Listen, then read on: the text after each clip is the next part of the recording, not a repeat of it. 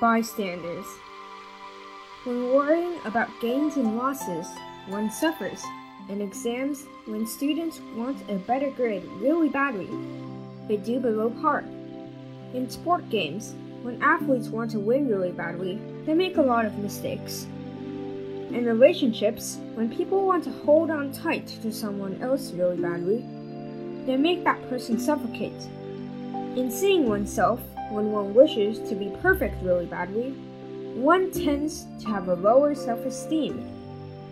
All of these afflictions come from clinging. When we let go of our this clinging, we can become a balanced person and act appropriately. Thus, we should cherish the moment and avoid aiming too high, having delusions about what one cannot achieve, and overestimating oneself. What we are experiencing in the moment is the best, and our lives are these moments put together. When we are not involved in other causes and conditions, however good they may be, we are still bystanders. One can read biographies of saints. When being trapped in swamps that we cannot get out of by ourselves, we need external help.